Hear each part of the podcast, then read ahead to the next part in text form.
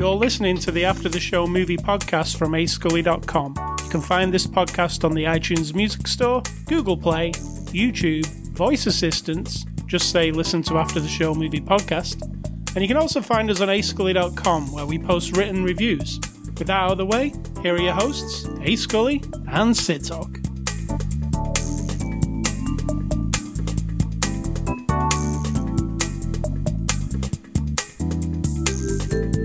Hello, welcome to another thrilling installment of After the Show podcast. Sid Talk. You talking to me? Yes, a thrilling I'm already installment. here. I'm already here. You don't have to welcome me. You need to make this installment thrilling. Uh, that's not my job. That's Halloween's job. It is Shocktober, Hortober. Hortober. that And- still makes me laugh. It's- Hor- Hortober. Not W H O R E T O B E R. Just H O R. Because it's horror. You've decided this month we would actually follow through with what I've said for the last 10 years. Let's do horror doing Oc- during October. And now we're doing it, which is awesome. and And, this- you tried to pretend like it was your idea, which is hilarious.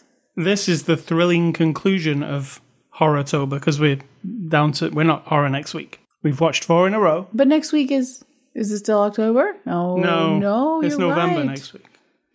So ne- next week it's November Tober. is that right? It'll be birth Birthtober because that's my birth month. It so they, all the movies should celebrate me. They should all be about you. Let's pull that off, please. Let's accomplish that. You're so vain. I bet you think this song is about Is you. that a movie? That's not a movie. That's a song for you. I don't want a song. I want a movie. I want a whole entire movie. That song's probably in a movie. And that song is about me. So some of these youngsters, they won't even know what we're talking about. All right, so it is Saturday. There wasn't one before the show, before the after the show, right? Because we you were doing that and I was doing this, and we were talking about this movie, which we're going to continue to do now. So Well, we are if you let me. I'm just saying you can't skip the before the after the show discussion introduction. But you can't talk when That's I'm doing the introduction. I can talk whenever. All right, are you going to stop talking? The define stop. All right, it's Saturday, October the 26th. This is Hortober number four. After the show, 605. We're a movie review podcast. We're about to review a movie, and that movie is Three from Hell. It's a 2019 movie. It's out on Blu ray and 4K and digital right now. Rated R. Actually, we watched the unrated cut. And it's from our friends at Lionsgate, who sent us a copy for review. Sid Talk. You tell us the synopsis of Three from Hell, and then I'll give you the one off the box. There's no synopsis. It's just three crazy MRFers. I'm going to try not to swear so much. MRFer. Does anyone know what that means? No? They say that word enough in the movie. I'm a little spent on it right now. So mofos, we'll say. Uh, three psychotic people just terrorizing other people. So the characters from previous Rom Zombie flicks. Rom Zombie. Rom Zombie. Is that? Rom, who's that? Rob Zombie. All right. But that's my synopsis, and I'm pretty sure that is not what's on the book on the box. No, on the box is first there was House of a Thousand Corpses. Then there was The Devil's Rejects. Now, from writer director Rob Zombie, Ron Zombie, comes the next blood soaked chapter in the most violent crime saga in movie history Three from Hell. After barely surviving a furious shootout with the police, spoilers, Baby Firefly, Otis Driftwood, and Captain Spaulding are behind bars. But pure evil cannot be contained, and a firestorm of murder, madness, and mayhem will be released in this terror ride to hell. I'm back. Dang, no, that is not what I said. That one's pretty in depth. But again, it doesn't really spoil any spoil it. I don't think you can. These aren't the No. kind of movies to spoil. All right, so let me uh, start with a quick history of uh, Rob Zombie watching of movies. I have watched House of a Thousand Corpses and Devil's Rejects. I think Devil's Rejects is Rob Zombie's best movie of all. I will. Uh, I'm still in that camp after watching Three from Hell. Um, I never watched his Halloween movies, but you have, Yeah. and you didn't like them. No. I, think- only saw the first one. He had a different take on Halloween, didn't he? Like a more Yeah, which I get it. I get that he s- has a different view of uh, everything. I mean, he's an artsy guy, right? Mm-hmm. But that just was. It wasn't good. was and his I'm wife not- in those too? Yeah, she was. All right. She was. She's not what made it not good, though. Is it like his? Are those like Hollywood type movies, or are those kind of grindhousey like um this? They're more Hollywoody, Right, a little less, you know, grunge. right. Yeah, that's what I thought. Yeah. So I really loved. Um, I liked House of a Thousand Corpses. Didn't love it. I, I think it's okay. It's it's it's grimy and kind of dirty. I like that about it. But I think Devil's Rejects is e- excellent. I still think it's excellent to this day. What's excellent about it? Um, it's very well set up. I like the act, the way it's played out. Um, has a really, really like cool conclusion to it, which I think this movie kind might have spoiled slightly. Might have actually robbed that, robbed, robbed that of its effectiveness. The ending of Devil's Rejects, because this kind of cheapens the ending to that. True. So, um, I just really liked. It's really grimy. Um, Devil's Rejects. It's kind of effed up. It's more effed up than this movie is actually. Um, and I really like it. It's my favorite movie of his. So, Three from Hell is obviously the sequel to Devil's Rejects, and there will be spoilers from this point onwards because I don't think we could talk about this without spoilers. Agree. So at the end of Devil's Rejects, if you haven't seen it, and most people who are into horror probably have, they all get shot. Like, not just shot, they get multiple bullet wounds. Yeah. choo, choo, choo, choo, choo, choo, where you're like you see the people in movies go yeah. They get 20, 30 bullet shots into them, all of them, in the back of an open top car as they drive in. The police just mow them down. And that's the ending to it that they go out in this blaze of glory and they're all dead. Turns out, in this movie, how are they still alive, Sid Talk? They just happen to survive. They survive the bullet holes. How?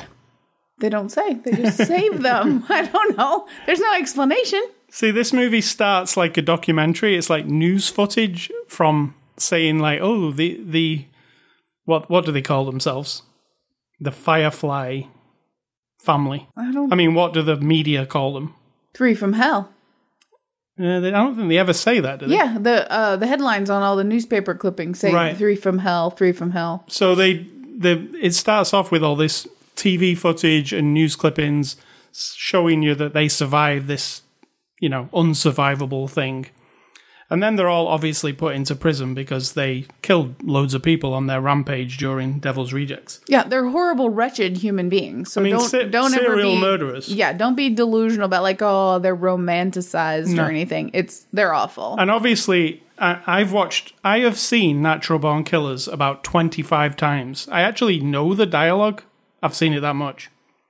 And this whole, the whole first hour of this movie borrows from it a lot. There's actual s- shots that are just like it. There's scenes that are just like it. With, and it goes from that perspective of can serial killers, mass murderers be like adored and celebrity? And they go from that angle, right? With do you think he's making that statement, or do you think he doesn't give a shit about any of that? I'm not sure, but it like it it went it, it basically does just what Natural Born Killers does. It shows you this angle of you know, these people are wretched, but people love them. Like you might be watching this movie. I said to you, do you like these people? No, Like at the end of the movie, are you like, oh, please, are you rooting for them? I'm not rooting for them, and I didn't root for the natural born killers either because they were assholes. No, but but then Like I'm not. I don't get swayed by the uh, popular culture, even if it's fictional. No, But then there are people who do, and that's where it gets weird, isn't it? Where, like, m- you know, Manson, they trot him out for an interview, and people are like, yeah, yeah, I like what he's saying, yeah, you know. And Well, like, it's like they pick out one single element of what that person has said or something they've done that is like a confirmation bias for the person. So if the per- if the criminal says like "f the police," You know, it's a it's a corrupt system. Screw the police. And the person viewing them has that same mind already. Then they become a fan of that person and what they're doing. And I Right. think you do it in fiction also. If those characters are portraying something you're already pissed off about, you know what I mean?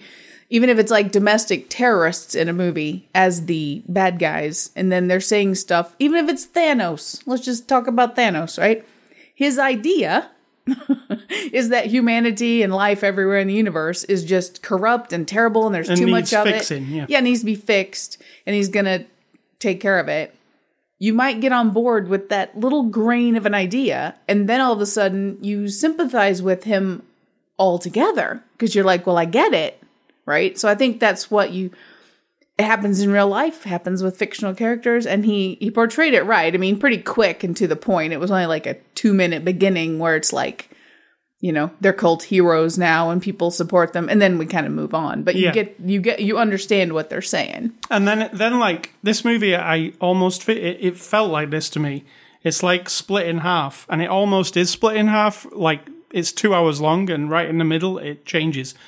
It's like this this movie at the beginning, where it's about this, you know, about these three and the celebrity and them actually coming back together. Because you're like, oh, well, they're all life in prison, so how are they? Well, there's a way of, they all get together and out of prison. And then right in the middle of the movie, it turns into this other movie, doesn't it? When they get to Mexico. Yeah, Where it's well, I mean, like- same, but yeah, different. Yeah, it's Yeah. got a different vibe and everything. I, I thought it's like, oh, they, they stumble into something else. Like, I would say their past comes back to kind of haunt them, is what happens. Mm-hmm. And they, they stumble into the wrong place at the wrong time. And then it becomes like, you know, I was thinking of like a Robert Rodriguez movie, like a El Mariachi or Machete, even.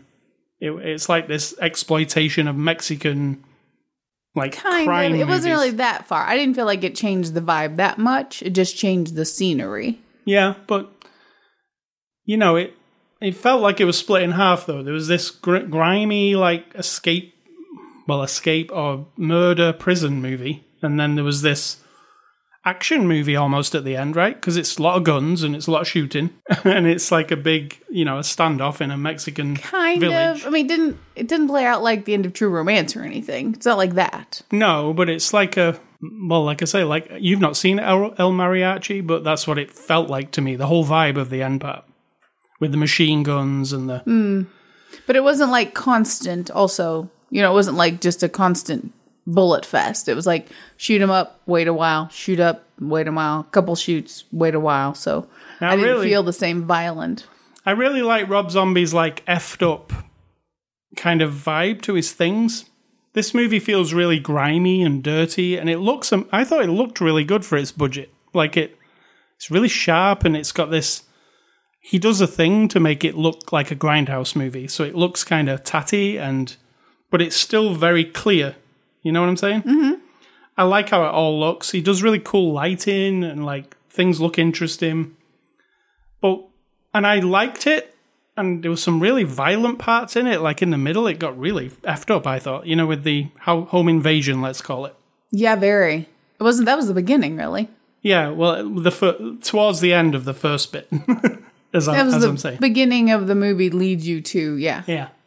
Um, and it was kind of effed up all that part. Like it got more go- more. You think kinda, it was more effed up than the ho- the motel scene in House of a Thousand Corpse or in um, Devil's Rejects?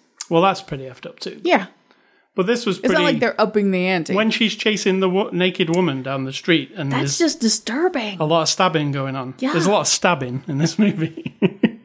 like it I was like, wow, they really went that much. Do you think that might be the un because we watched the unrated version? Do you think that scene in particular was probably like no, the just naked added on lady. bit? I mean, the the stabbing. What I noticed was we've seen a lot of horror movies, lots of stabbing. We're not affected like, oh, I think I just saw a person get stabbed. So horror movies don't really affect us the same way as other people. When I'm seeing someone Right. get stabbed or shot, I have seen enough making of video and footage and understand how how shit gets done behind the scenes a little bit. I've never made a movie, but I get it. But watching that scene, I was like, that's really good Stabbing. effect. Yeah, it was because a naked person is different than stabbing a person with layers of clothes. You don't have to show anything. You just put the knife down, and it's probably one of those. What do they call it? Like it the goes- blade goes into retractable Yeah. blade, and then a blood pocket pops, and then it, you know their their their clothes get all bloody. This is just a person naked. I was focused on that. Like, wow, how did the special effects people Yeah. do that? And it was So in I'm- the daylight. It wasn't at night. yeah, so I'm a little bit removed. I think some. I mean, Rob Zombie's always been gratuitous Yeah. gore, violence, and unnecessarily um proud of the violence. I'm not a huge fan of that aspect of it, but I like the sort of full frontal, pardon the pun, of it. The it's kind of like fuck everybody. There's my swearing. Um, I'm just gonna do it, right?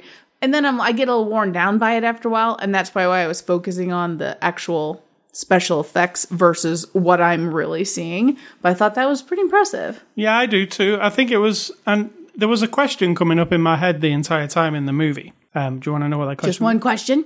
Yeah, the question was, does this really need to be done? This movie, like, Yeah, but that's not a fair question. I think it? that is- no movie needs to be done. I think it is because I really liked the way the Devil's Rejects ends. And as soon as they explained in this one, oh, look, they just survived that, it, it, it kind of, I was like, oh, but okay, they've survived it. And then there's going to be something cool that comes out of it. But I, I don't think any, I don't think it really amounts to anything. What happens? Like, there's, there's a load of violence, yeah. They go to Mexico. There's a load of violence, and then it it ends right. They're, it ends the same as the Devil's Rejects does. Not really. It's the same ending. They're in they're in an open top car. They're driving. Yeah, but they're not They're just not shot being up. shot. yeah. It's the same ending though with the music. So yeah, it it do- as it as I watched it and I enjoyed seeing the characters again, even though they are heinous. And you know, spoilers again. I did say to you when as it, as the credits rolled, I said to you, I am very surprised that they didn't kill them this time because I'm not because he wanted to find a way to use them again, and then he did find a way, and so he wants to use them again. Is that what you're saying? Again? Eh, possibly. And if it's got this big of a cult following as they made it sound like, why would you ditch him? You know, I mean, you could, in ten more years, you've got an either even different dynamic, a different possibility. So leave your doors open. You know. Yeah. Now, there is a big difference in this movie from The Devil's Rejects. Is the three of them? There's a new addition because Sid Haig, who played Captain Spaulding, was the main, the main three, part of the main three in Devils. But he's very sick, so he wasn't in this movie as much. So they replaced him with that guy from Thirty One who was kind of crazed. Not that, not the um, character, but the actor. And I think he was really good you know, in this. I thought it was Yeah. a good. I was a bit sad at the beginning when I didn't know that Sid Haig was not going to be really part of the movie. And then I, I just kept thinking, he really creeped me out always. Like in, in, in Devil's Rejects, he's creepy as F. Every time you see him, it's like, ugh. it's, he's kind of disgusting looking. True, but I had the opposite effect. I was very glad he wasn't in the rest. I don't want him to be dead. I'm just saying I was I didn't I thought he was the weakest part of those movies. Oh, I, he was one of my favorite bits. And so I was like, I don't want to have to look at that. It's just over the top. I know they're all over the top, but I have a threshold, I guess, where I'm just like, okay. when I he's got got it. his clown makeup on, he's just he's I think he's a pretty memorable character in that movie. So if you're you know, you don't get a lot of him in this movie, maybe a minute, maybe two minutes, right? At the beginning. Yeah, but I mean, it's impactful. He gets to do a like a, a monologue, which is kind of cool. But um they replaced him, you know, with another guy who I actually think did a good job and Yeah. uh, carried it on. His voice, that guy. What else does he? What else does he do? Because I like his voice. Yeah, you know what? The, like I didn't really like 31, but the very beginning of 31 where he does that where he's putting his makeup on and he does that speech into the mirror. Yeah, he's his. that, good. That monologue part, but then yeah, that movie kind of falls Yeah. apart. That monologue part. I mean, it's all right. yeah, I remember you're watching you turn that on that movie and, and then he starts to do that monologue and you're like, "Oh, wow, this is this guy's something amazing. Like this is going to be great. Like this is next level stuff." And then the movie's just real generic and doesn't really. It's just like like a crappy version of Hostel or something, or a game show thing where they, Yeah.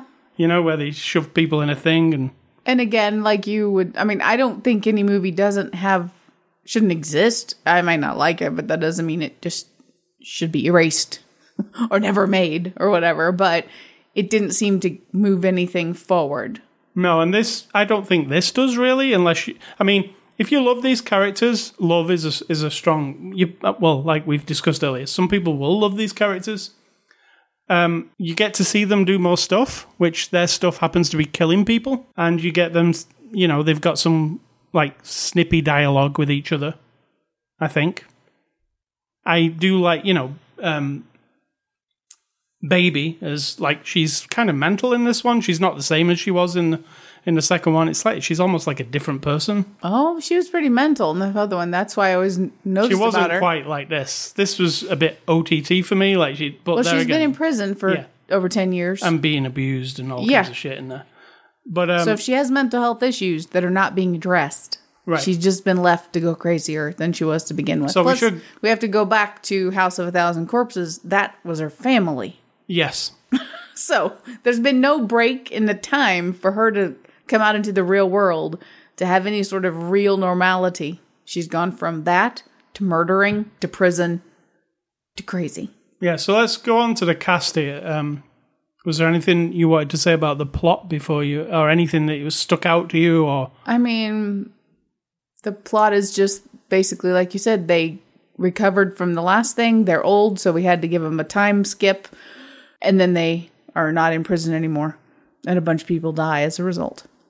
Yeah, The only thing I can think of that is a link to anything is when he says to Machete, revenge sucks or something like that, you know, payback is hell. yeah. And then I was like, what are we talking about? We've never seen him crisscross with No, Machete. maybe that's another movie. Exactly. That's what I thought. Like somehow that's going to be like a prequel or something from something else. But Yeah. So moving on to the cast, um, Sheri Moon Zombie reprises her role as Baby Firefly. Um, she was a bit OTT for me in parts, but then in other parts I kind of liked her. yeah. There were parts near the beginning when she was in the courtroom and stuff where she was just playing it a bit. I was like, oh, it's a bit. But there again, she is kind of fucked in the head and she's Yeah. she's a maniac. But then she kind of pulled it in a bit towards the end, and she wasn't quite so Absolutely. or maybe I just got used to her. I was think I was trying to figure it out while I was watching it. Was it because um because I got used to the style of what she was doing, and then I was like, oh okay, she's going because she is really bit, crazy. but also he seems like he likes lots of dynamic things going on. And so in that instance, we're in a room, kind of like a courtroom, but it's not. It's like a parole hearing. She's sitting in a chair. Everyone else is sitting in chairs at tables. We're just having a short little discussion. Not much is going on except for the questioning. So the camera's going back and forth, back and forth. He seems like we've seen enough of his movies to know he likes movement and something happening. So her acting, like kind of twisting her head and flippering with her fingers, is something happening other than him Static asking her shot, questions. Exactly. Now, if she'd played it totally downtoned it like, like she was sort of, you know, Jack Nicholson in One Flew Over the Cuckoo's Nest after the, you know, kind of like blah, that wouldn't have had the same. You know what I mean? If she just sat there and answered their questions, it wouldn't be quite the same. Actually, um, I was just thinking, um, Natural Born Killers, when they capture Juliette Lewis and she they put her in the cell and she just pretends that she's just mellow and nothing wrong with her, and she's just real. And then they let Jack Scagnetti in the cell with her, and she just rips his throat out. Like she's Right. real, The just thing is, plain. though, this character, I don't think she's aware that she's crazy. yeah, I so think she, doesn't it's know how regular, to right? control. she doesn't know how. She can't like turn it off and on. It's her regular state. It's her, yeah, and that's what I like about the character. And yeah, she can be a little. I liked her more in this than I have in anything else. I will Yeah. say that for sure. And she does get to do some crazy stuff. Yeah, And she, you know, she, you might have seen the poster or the cover for this movie where she's wearing like Native American headdress and uh, kind of yeah. dress. It's more of an image. It's very it is- striking looking. Yeah, As, and she's got loads of tattoos from prison. She's been tattooed up. So she's pretty striking to look at the entire time. She never really dulls herself down, does she? She just, like I said to you as well, she looks like she really smells bad. I think so, yeah. I said to you, like in the beginning of the movie, oh, she looks like she really smells bad. And then in the middle of the movie, she sniffed her own armpit and went, ooh. Ugh, I need a shower. This I baby like- needs a shower. So they got that right, um, because she did look like she smelled. Bill Moseley returns as Otis Driftwood. I really like Bill Moseley in this. I think he's pretty, like, stoic. You know Ye- who he reminds me of? Who? An uncle of mine. I don't know. You know, with the big beard and the cap.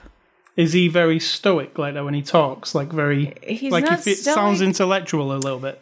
No, not really. More like Charles Manson. A Right. little bit. not like not like that far, but there's a bit of rambling and a bit of roughness and like I could live in the woods Yeah. when the man comes to take us all down. That kind of shit. That's what he reminds me of. Yeah, Yes, we have that in every family has that. I think Bill Moseley plays this character really good, though. I, I really, he, he seems effed up, but then he also seems like there are times where you're like, oh, he's actually pretty reasonable. Like he can discuss something with somebody. He is everything. Yeah, he's just Yeah. a person. He's also had the effed up childhood because he's the their brother and sister. Right. I don't know if we mentioned that. He and him and baby are brother and sister. She's baby and he's Otis. Um, so he had all that effed up childhood, and then their family. You have to watch the movie, but it doesn't turn out well. And he is, yeah, he's like if you were going into war against a big enemy, you might want him on your side yeah, because he, because he's insane and brutal and horrible and also he knows how to think through things so that's kind of an interesting character yeah, still then- don't have any sympathy for him i think they should all be annihilated but hey Yeah, of course, but as far as like he's got a personality, you know, but then again, he reminds the audience even sometimes. He goes, "No, I'm the guy who likes taking people's faces off or like uh, skinning people." He even says it at one point. So he is. um Sometimes you might think, "Oh, he's like the one who's together out of these lot," but none of them are. And then they replaced, you know, the Captain Spaulding guy with this new guy who's Richard Brake from 31. And he's Winslow. And what is he? Like half brother? what yeah what else has he done He was 31, the main guy. Yeah, what else? I don't actually know. What else? But because his um, voice is really like mm, mesmerizing he's like the half brother Yeah. that you don't know that you don't know about that's conveniently now with them. exactly well they had to you know Yeah. they can't help that sid haig passed away No, that's true. And yeah, Sid Haig did actually die just at the end of this movie. To what you know, as they were editing it. I'm surprised they didn't put it in the credits. Um for him, like dedicated to honor him. of it well i don't know zombies rob zombies that Hey, what do you know about Rob I, Zombie? it's true. I don't know. He seems very straightforward. Like, you know, he would have dealt with all that in real life, not True. on the movie screen. But I don't know. You're right. Yeah, I don't know. He's a stranger to me. I have no idea. You have no idea. No clue whatsoever. So um yeah, um this Richard Brake guy, he is it's not exactly like the character he plays in 31, but it's just he's kind of like rednecky like what would you say? Yeah. Like one Mm. of the characters from like Texas Chainsaw Massacre or something. He's like one of Pretty those talkative. scary a little bit though. But he does that thing where he holds the shotgun like in one hand, you know, and he's got like the stinky. He looked like he smelled bad. To they all look like they smell bad to be honest, right? Yeah. This movie just feels dirty and smelly. Like I wouldn't want smell-o-vision with this movie because it'd be pretty nasty. Also, I want the story about this half brother got involved because that means, uh, where's he been? Yeah, we didn't get What life did he have? that was one of the things where we like what what where I was like, well, I understand we need another one, but because it's three from hell, but what? like it wasn't really covered, was it very well? Hmm. Did you see? He's been. In, he was in Game of Thrones. I don't remember him He in Game of was Thrones. the Night King. oh, he was the Night King. Well, it says he's only in two episodes, Well, you know who the Night King is. but maybe he was only that in these two episodes. The Night yeah. King never said anything though. True. It says 2014 to 2015. That's all. Right. The Night King. So he must have just been the CGI guy who wore the suit for the Night King. You know? Let me look. Oh yeah. The- I'm the- just curious. To, oh yeah, there's pictures of him as the Night King. So that's like body actor, like um, yeah. where you do the motion capture and stuff. Um, yeah, I didn't know it was him, but No. now you come the is kind of physique. Uh, Oh yeah, he's very lanky, yeah, lanky and thin. Like, um, who else have we got? and I liked him. I liked him, the actor guy, a lot. I actually thought he brought quite a lot to it. I, at the first, I was like, "Oh, really? We got another guy? Like, oh, how's that going to play?" But It, I- it works because you don't know how crazy he is, and he just seems like the guy who's. You think he's going to be the guy who just goes along with them, but in fact, he's also just he's just as up. bad. Yeah, Yeah. Yeah. but he plays it a lot different. He's not like he's loopy doopy. He enjoys what he's doing. yeah. Whereas the other two, I think it's just built into to them to be causing destruction and havoc, and he's kind of made the choice along the way. And he's kind of jokey, but not like over the top. I mean, he's kind of he's got some funny lines in this, which you would think, how's this movie funny in any way? But there's some of the stuff they say back and forth is like, oh, that's you know funny. So um, who else we got? We got Jeff Daniel Phillips as the Warden Harper. What do you think of the Warden guy? Uh, he had a really bad mustache. The character is really fucking annoying. However, I think the guy did a good job of being that guy. The character was like like It was almost like cartoony. yeah, like I, like I said to you, crazy late seventies, early eighties hair and Brian Fantana from Anchorman. Paul Rudd in Anchorman, kind of with a but not so innocent. no. He was a jerk. Yeah, he was a sleazebag. But uh, I, I kind of liked him in it. And then finally, I put down Dee Wallace Yeah. As Greta. She keeps popping up, man. She was in that horrible death house. Now she's in here. She went for it in this one. People one. don't know she was from The Howling and Cujo. Yeah, and in this one, understood. as an old lady, she's like your mum's age, right? I don't know. Would you want to? You want to keep telling my mom she's old? Well, she's like Do seventy-five. you want to keep telling her that? Yeah, Good luck with that. but um, she really, she just went for it in this. She was kind of yeah. She's a pris- a prison warden. No, she's a guard. Ga- well, we, we call them warden. You Yeah, call warden guard. is the guy in charge of the whole place, so we don't call them wardens. They she is a guard. and she is uh, looking after baby. Well, Yeah, no, looking after. she's a is- corrupt guard. Yeah. we'll say that. But yeah, she did a good job. Rob Zombie is She director. did all right. I think she, you know she has What? parameters. Yeah. Um, you know Rob Zombie's movies: Devil's Rejects, House of a Thousand Corpses, Halloween 31, Lords of Salem. We've never seen that one. No, Um, what do you, what do you think of Rob Zombie as a director? He's actually you all know that he's a maybe you all don't know, but he was a mus- he's a musician before he's a director. I think the movies, and this one in particular, does look really cool. There It are some shots that look really cool, and I don't mean just because they kind of gruff them up to make them look like the time period or like film or whatever. I'm not really that into that necessarily, but the way he framed shots, composition, the lighting, a lot of times it's like I'm looking at the overall thing, kind of mesmerized by it beyond what's happening. So I think that part I really enjoy. And he he seems like he's when you see the extras, he's particular he's very particular and very picky about the details. And yet when someone seems to come to him with an idea, he's like, Yep, sure, sure, that's fine.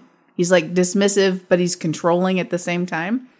Yeah, So I feel like when you're watching the movie, it's all his vision and he brings out good in people like the sets look really good, the costumes are quite interesting, and everybody kind of gets on board with him to make this grungy, awful, sort of nasty reality look, you know? yeah. I mean, this type of movie, like the grindhousey, like exploitation kind of back to the seventies kind of flick. There's a bunch of them, uh, you know, in the indie horror type. People make these types of movies, but like this and like Machete and Grindhouse, they're like the only ones that are like you know Hollywood let make because Hollywood don't tend to make this kind of movie. So I always think Rob Zombie is cool because he makes what he wants to make, Yeah, I like that. but in the Hollywood system somehow he gets it done. Like Well, the reason he gets it done is because he makes a lot of money. because of because he sells it because people know the name Rob Zombie and they no, because people make a lot of money. well he said didn't he this Yeah. o- this only exists because 31 did so well That's what I'm saying. There's not about him. Yeah. Otherwise, they would drop him. Kevin Smith doesn't get picked up, and loads of people know who he is, right? Right. He does his own thing and actually promotes his own way and does all that stuff. But I think it's just because it's profitable. There's a pocket of people that's big enough that do the cult thing. Yeah. The fanboys, the fangirls, the obsessive people, the ones who do the cosplay and all that kind of stuff. And um, they pay the money. And you know, his last film, Thirty One, was actually a Kickstarter. He um he said, I'm thinking of making this movie, I've got to raise money. He raised the money like in the first day on Kickstarter and made that whole movie.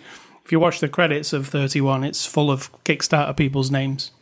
So, like, that was a experiment, I guess, because this one's back in the big, you know, Lionsgate made this movie. So, um, yeah, I, I always um, admire like that he gets. It's obviously making movies that he wants to see, right? It's it's like his own thing. Like, I mean, he is or is he? I don't know. Like you said, we don't know him. Maybe he's just a money making machine. well, I've heard a lot of interviews with him because he's on Howard Stern quite uh, often, Right. and he talks about he he was um he's got like a monster museum in his house with loads of like you know memorabilia from different movies, but he's into like the old black and white like Frankenstein. Um, he really loves the Hunchback of Notre Dame, which is actually And featured in this in movie. this movie. yep. Yeah, he likes like Svengoolie, like those horror hosts, and then he also loves like 1970s exploitation stuff and the zombie movies, and so he is like a horror person. He's not like a phony. He loves horror, and the movies he makes are, I, th- I think, the mo- kind of movies he wants to see that don't get made really in the Hollywood system. They just get made. If you go and watch a lot of indie horror, you can Yeah. see this sort of stuff. So, So do you um, think because of his name and then he got some success and then some people like I want to attach myself to that, it just sort of Yeah, I mean, he made his own thing. It's I do equate him to Kevin Smith because Kevin Smith has his own people, and he makes his own movies. Right, they're his own thing. And Rob Zombie's the same. His wife's generally in them, and he's never in them, is he? Rob Zombie's never in his own movies, I don't think so. but he has his own people, and he makes. He seems to make what he wants to make. He's like an effed up version of Kevin Smith because Kevin Smith doesn't make this kind of movie, does he? So uh, another, No, but it's like the movie that you said they want to see and that they've found people like them who want to see it. So that's who they make it. yeah. Another thing I love about Rob Zombie is he's really into documenting the making of his movies. And if you've ever seen one of his Blu-rays or DVDs for his older movies, there's always a making of that is often longer than the movie. And it's no this movie has to hell and back the making of from of Three from Hell, and it's in four parts and it lasts two hours. It's it's actually longer than the movie again, mm-hmm. and it it's made by him. It's not made by like you know. It's not like a standard extra that you get on a Blu-ray. It's like another movie. It's a documentary of how they made the movie, and it's really good. We sat and watched it, right? Yeah. It's it was that you said that you almost liked the documentary better than the movie. I mean, I enjoy the movies, and it's hard to say that because it's really horrific. It's not horror to me. It's not scary. There's no like fear in me or anything. It's all about like I'm a Vibe. grown up and you're trying to titillate me with like really raunchy shit. I'm just enjoying like the the concept and the special effects and all that kind of stuff. But oh god, I forgot what I was saying. about the documentary, liking the documentary. more.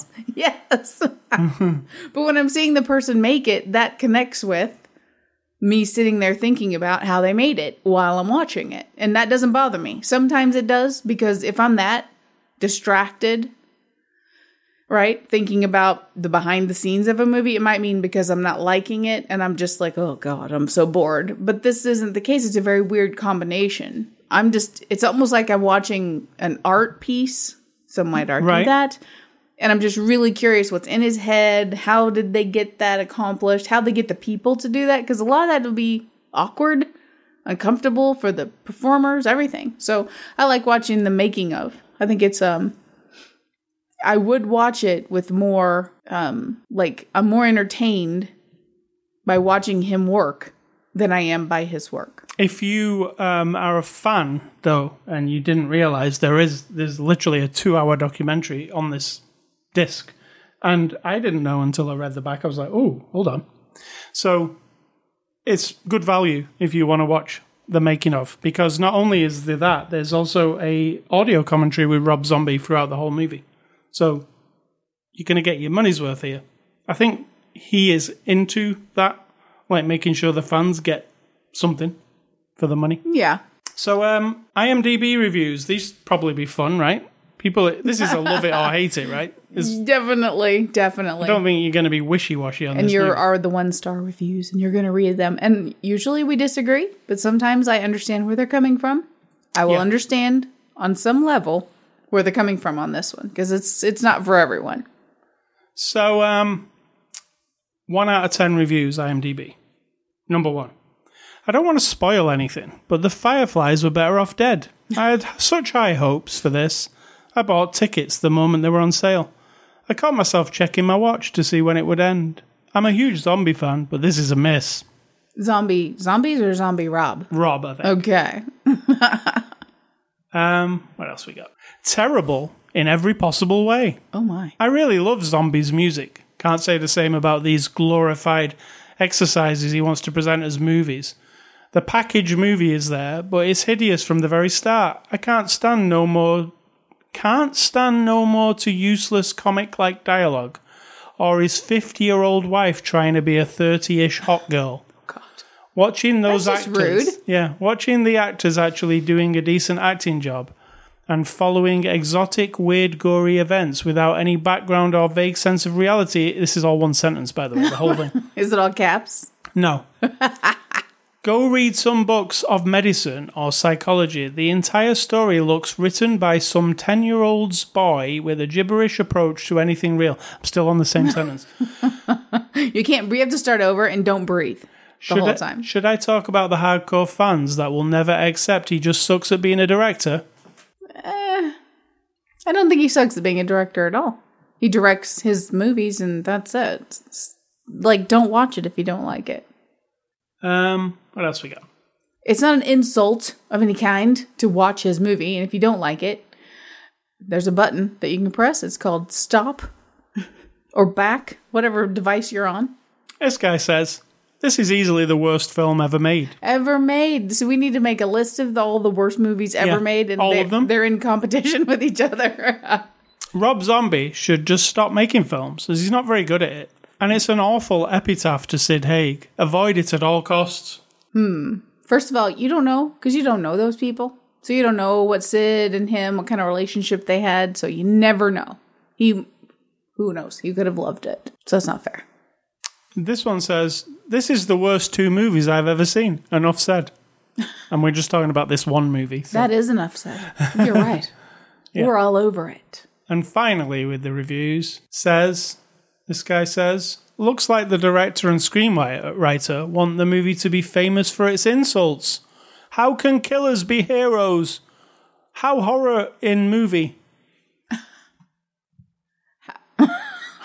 Was that a whole sentence? How horror in movie? How horror in movie? I don't know what he means. but anyway, um, I mean, they're entitled to their opinions, of course. And I'm not saying I'm being a snobby film person because this isn't that kind of film. But I No. mean, I guess I would assume people know what they're getting into. But you know what? They might not. They might just see like this cover, and it just looks yeah, interesting. Definitely interesting. it definitely does.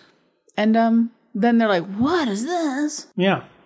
So um, that was Rob Zombie's Three from Hell.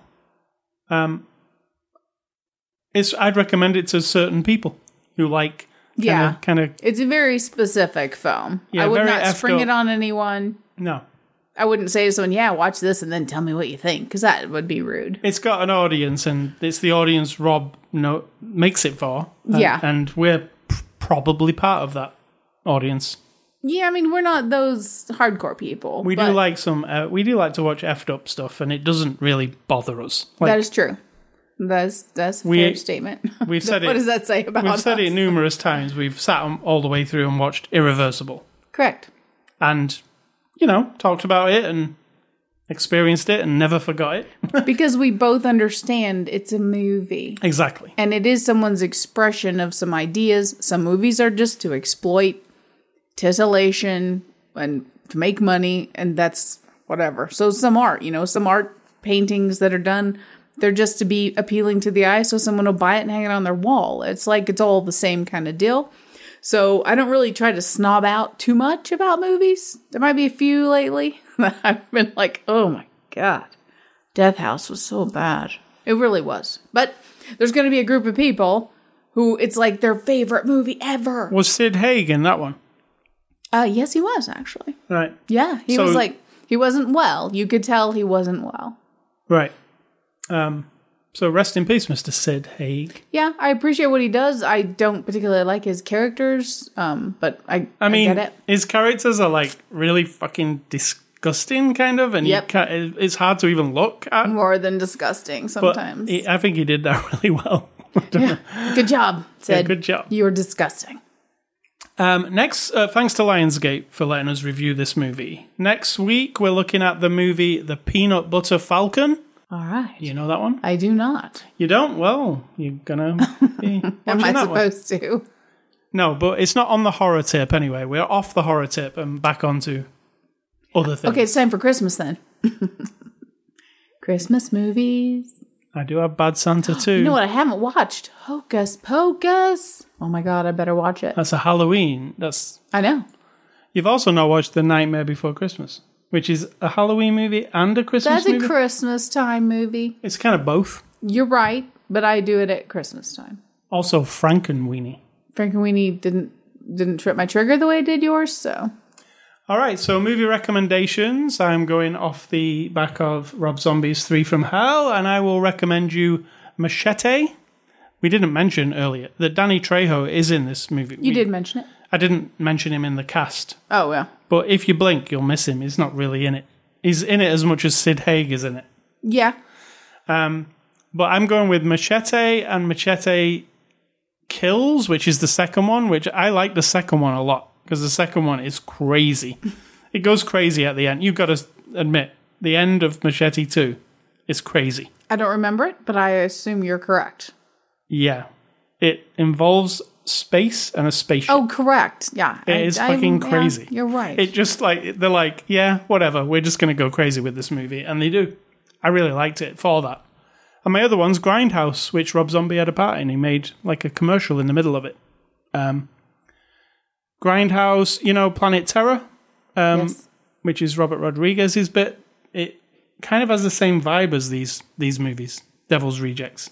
It's just like messy, kind of gross and messy Yeah. and objectionable sometimes. Like you're like, oh, Yes.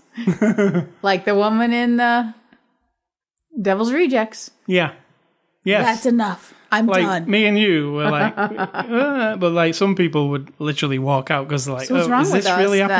then? Something's wrong with us. Yeah. Something's very, very wrong. So that's my recommendations. Yours are Mine are The Bad Batch or Bad Batch.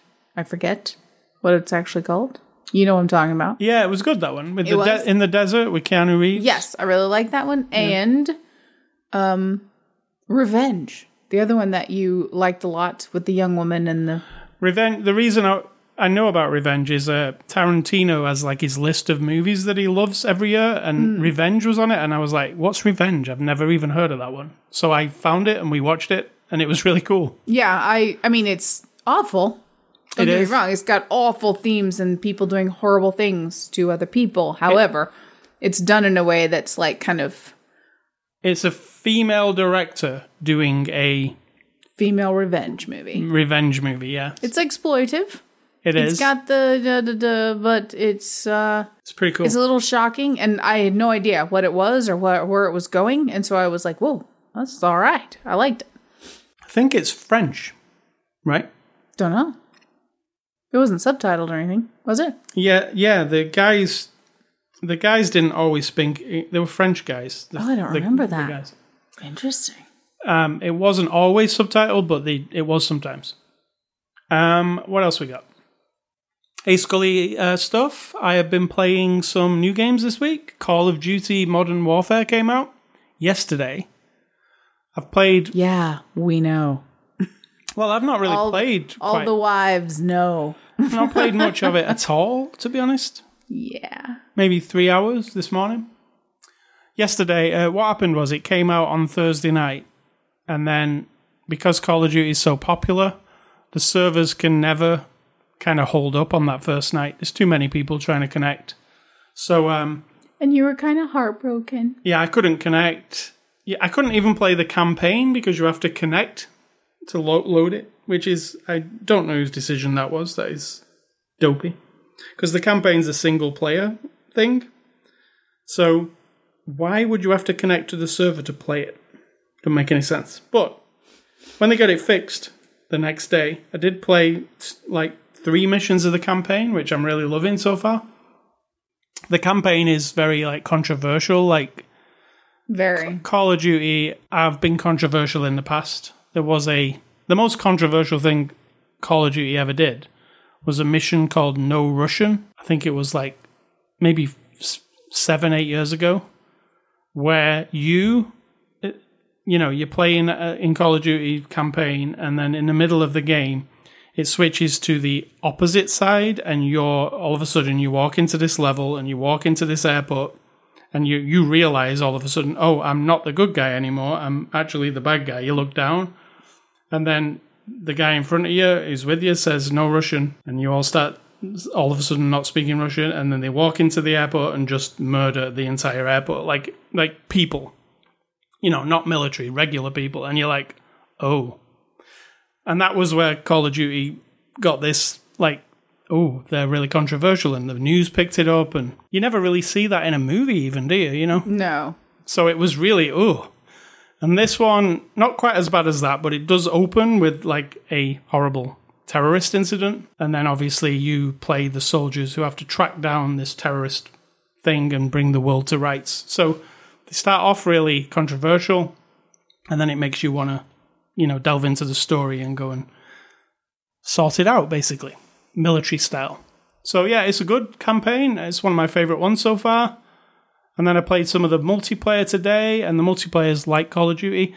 It's a lot more realistic. There's no like, for a few years there, they went to like jetpacks, and it got a bit crazy actually. Call of Duty, they had jetpacks for a couple of years. They had like crazy stuff like pink guns that have unicorns emblazoned on them, and the you know all just crazy, stupid kind of stuff.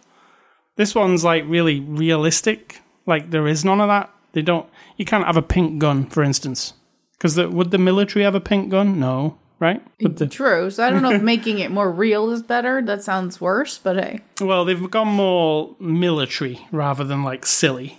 So this is like serious. And there was a mission I was doing yesterday where like there's a woman with a baby, and we're infiltrating this house of terrorists. And there's a woman with a baby right in front of you. You've got your night vision goggles on, and she's looking right at you holding the baby, and you've already like killed a bunch of terrorists in this house, and she's there's a moment where you have to make a decision whether to end her with the baby because she might be bad, right? Or you know, you don't know is she a hostage? Is she actually a terrorist? I think that's what this game is going for. Like That anybody could be a terrorist. we terrorist. don't know who a terrorist is. Yeah. Like it could be the most nice looking person who you think's fine, but then it turns out they they're about to shoot you.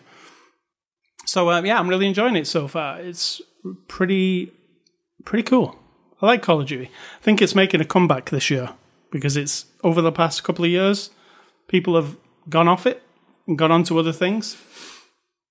The other thing I've been playing is Outer Worlds. I've played very little of it, but what Outer Worlds is is it's a new game by Obsidian. They're the people who made Fallout New Vegas, and it's a RPG, and it's set in space.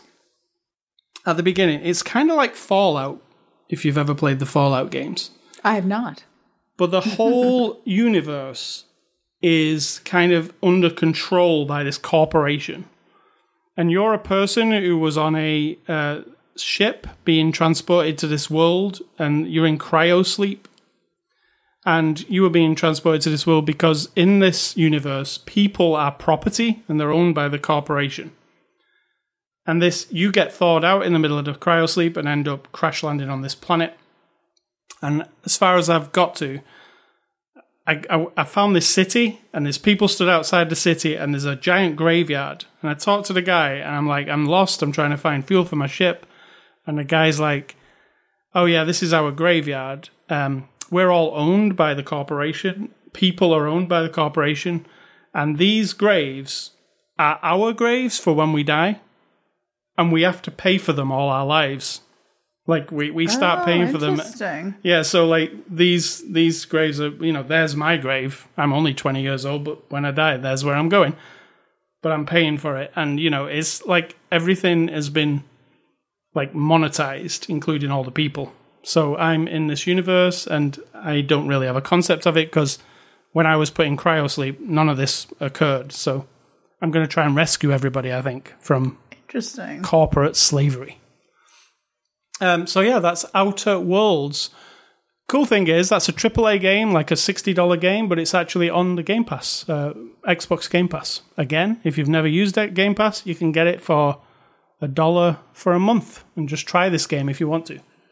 And third, which is not a game, but HBO aired the first episode of Watchmen on Sunday. And am I a Watchmen fan? You are a gigantic watchman. Always have been. And uh, you, not so much. I mean, it's fine. It doesn't, you know, it's fine. you um, said to me, well, I don't know. um." anyway, we watched the first episode of Watchmen And by, it was really good. by Damon Lindelof, who did one of my favorite shows, The Leftovers, which I, I adore The Leftovers. and when I, when I heard that he was going to be making Watchmen, I was like, oh, okay. An HBO? Anyway, we watched it. What was it like? It was really good. Trent Reznor did the music. Yeah, super. The world. I, I I was really into the world that they were building on it. It was. It's, It's a little bit off. It's like, you know, we're all accustomed to you. Des- you can go into a science fiction movie or a period piece or a totally fiction movie or a fantasy movie, even like um, Avatar, right? It doesn't take you very long to get your footing on what kind of universe it is, what the rules of the physics are, who the characters are.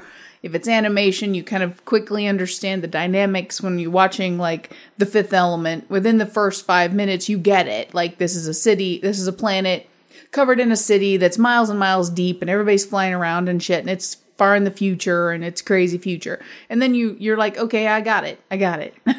I can accept whatever weirdness comes at me. This show doesn't dish it all out to you at once. It's like a little thing here and there that's just enough off. It's like when you're looking at a at a character in a video game that's supposed to be a person that's supposed to look like really realistic, but they've got the dead eye or they've got the weird way their mouth moves. And it's just enough off where it's off-putting.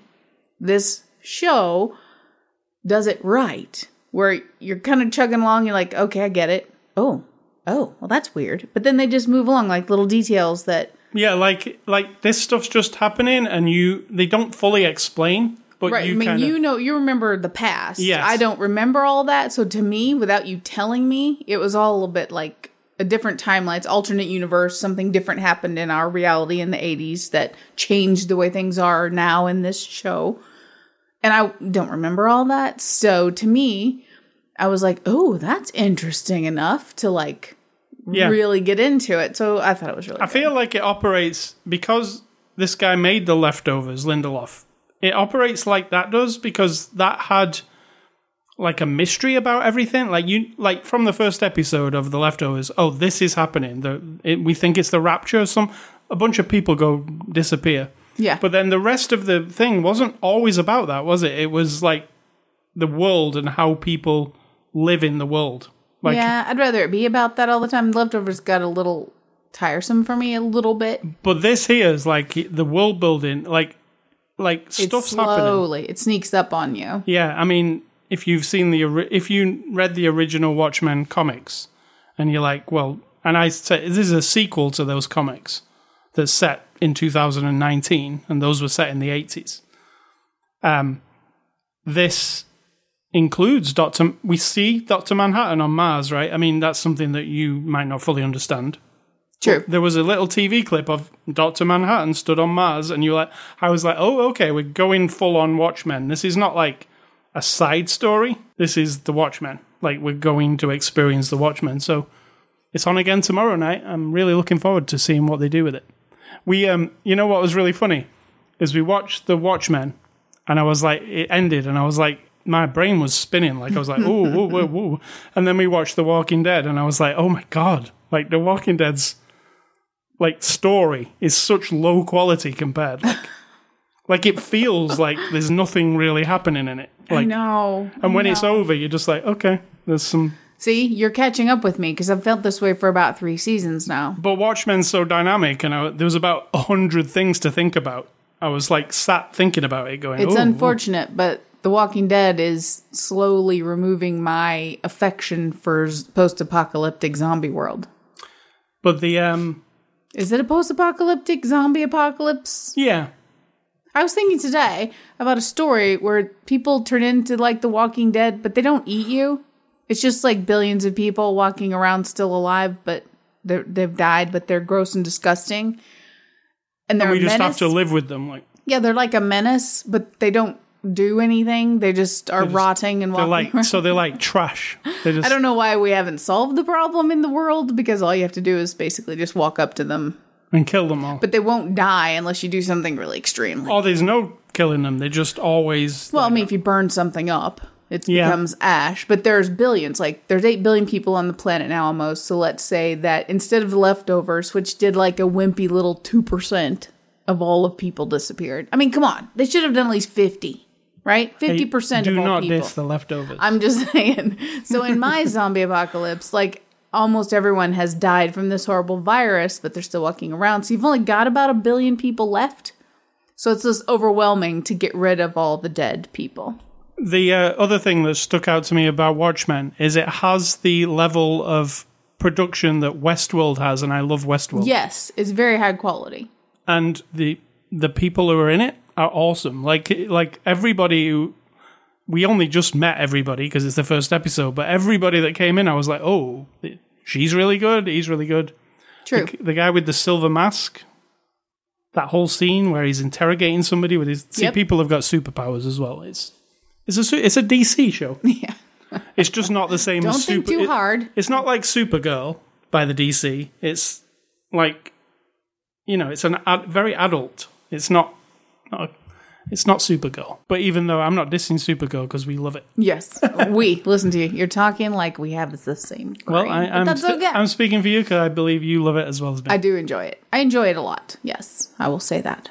um, all right. So what is for dinner? Tonight we're going to have veggie beans and weenies. People don't know what beans and weenies is. You need to get a life. It's not sausage. It's vegetarian or plant based is the new hot way of saying it. But they're just hot dogs that are made out of plant and Plant dogs. Plant. that's what they call That's kind of contradiction, isn't it? plant dogs and hortober are new words. I'm going to add to the dictionary next year. Um, they're just plant based, big hot dogs. Chop them up, fry them up a little bit. Oh, but you didn't like them last time. I forgot. I didn't know they were kind of Oh, weird and squeaky. Well, that's what we're having anyway. So if you don't like it this time, it's unfortunate. But then I just use a can of Bush's beans, which are the vegetarian beans. And if you didn't grow up with baked beans and weenies, it's really sad for you. But my mom used to make kick ass beans and weenies, Well, let which me. is like her own recipe of baked beans. And then loads of hot dogs that are all fried up, like kind of browned in a pan, then dumped in there. Oh my God, so good. Well, nobody made them special for me as a kid. Nobody's like making homemade recipes, but I'll tell you, Heinz, they do a can of beans and sausage, they call it. We mm-hmm. call it beans and sausage. But they're like little hot dog sausage in a can of beans, and you just empty the empty that and warm it up. I ate so many of those on toast, you know, and it's always been delicious. Well, Sue, unfortunately, if you don't like it this time, I don't know what to tell you. All right, so what's your advice? And let's bugger off. My advice is to know thyself. Who Guess are you, what? Jesus? I didn't make that. I don't think Jesus said that. I'm pretty sure. I don't know who said that or what it's in, um, where it came from originally. But talking to my mother, this is why I think it's really important to be self aware. My mother has always claimed that she has no clothes to wear. Oh, I've just got nothing to wear. So then she'll go and buy clothes at Goodwill and garage sales, and she'll get a shirt for a quarter and a pair of pants for a dollar. You know what I'm saying. And I remember, I was telling her today, I remember as a kid going to her closet and her clothes were so jammed in there that, you know, you couldn't they wouldn't come out kind of oh well well my clothes only i only spend like five dollars and those were a lot of times i would go to garage selling and did you see how many clothes your dad had?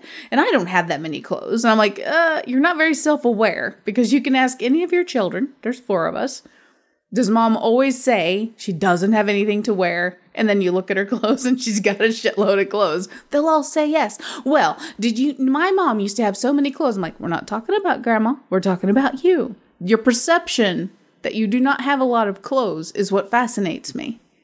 That you're not aware that there's something that she's been taught, right? To to not be proud of or that it's not a good thing to have tons of clothes for some reason, even though she's a cheapskate and she does not buy expensive clothes. Something about her tells her to always say, Oh, I just don't have anything to wear. I just don't have enough clothes. And then she goes, Well, I go, th- I recycle, not recycle.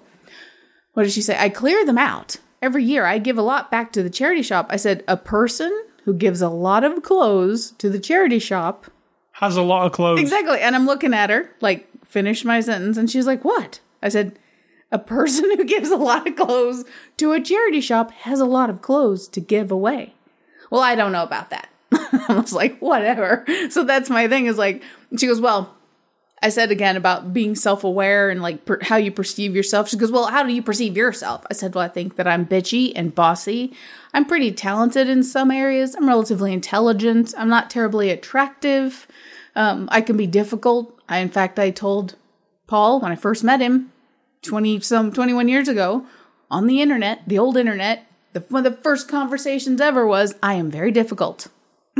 I am Yes, you. I am very aware of myself. I don't I'm not a, I'm not afraid of being wrong or having something about me that's flawed and I think that a lot of people are so they either try to hide it or ditch it, right? Well, there's nothing wrong with having a closet full of clothes. It doesn't matter how much they cost. If every shirt costs a thousand dollars, it doesn't matter. But be aware that you are the person who buys a lot of clothes, right? Just own it. And if you don't like it, then don't have a lot of clothes or whatever the thing is.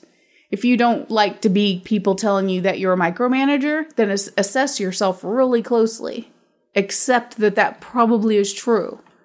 And maybe try to adjust your behavior or something, whatever it is. So know thyself, people. It's a good thing.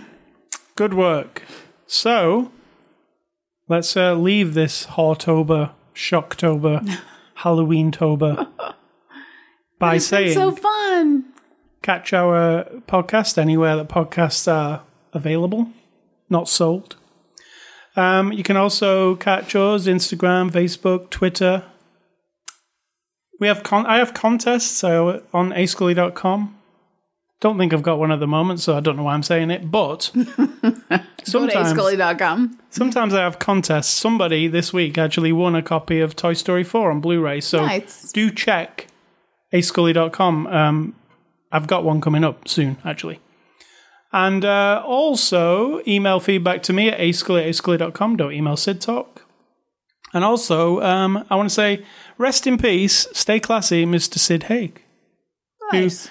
I do think there is a, part, a portion of this movie in the middle where they feel like they're giving him a send off. Yeah, but it's before. But he said he understood very quickly Yeah. what his the what was going on, and so I think he probably wrote that in there on purpose. Yeah, there are definitely a few lines where you feel like It's like oh, the tree lady, the log lady. I mean, log lady. Yeah. he understood as well that she was not well, and so the thing she was saying was almost like her character and her as a human being. It's so sad that part of It Twin is really Peaks. sad. It Twin Peaks: sad. The Return. It has a like a the log lady. who- Spoiler alert: the log lady passed away in real she life. She passed away in real life, but there's a a moment in there where she's kind of almost addressing the fact that she's about to die. I think she is because I mean, the log lady was like her Yeah, thing, right? yeah. It's pretty. It's like where real life meets art. And before I sign off, I will say if you want to hear my mother talking, if you want to know about her, Sid Talks Mother, um, there is a podcast that's called Show Me the State. It's on KBIA.org. That's KBIA FM. It's like a public radio station from mid Missouri. And somewhere around December, January, there will be a podcast with my mother answering questions about her historical society up in one of the counties in Missouri. And also, it's just it's, it looks like a really good show. I need I've got it all lined up to uh, listen to the episodes. If you're interested in history and famous things from Missouri, and I'm sure you could find this kind of thing in every state. But it's called Show Me the State. And you can guess why, because we are the Show Me State. So there you go. And think for yourself, or someone will do it for you.